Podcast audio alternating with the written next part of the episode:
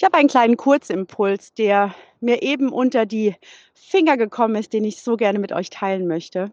Und der lautet, ein Nein zu dir ist ein Ja zu mir. Der Satz bedeutet, dass manchmal müssen, dass wir manchmal Entscheidungen treffen müssen, die für einen anderen ein Nein zu ihnen bedeutet. Gleichzeitig dürfen wir aber im Bewusstsein sein, dass das dann ein Ja für mich ist.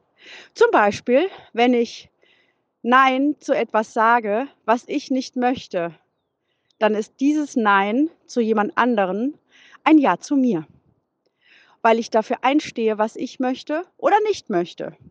Und das wollte ich so gerne mit euch teilen. Ich bin gespannt, was ihr dazu sagt.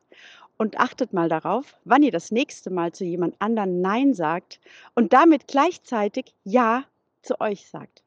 Ganz liebe Grüße und einen schönen Tag.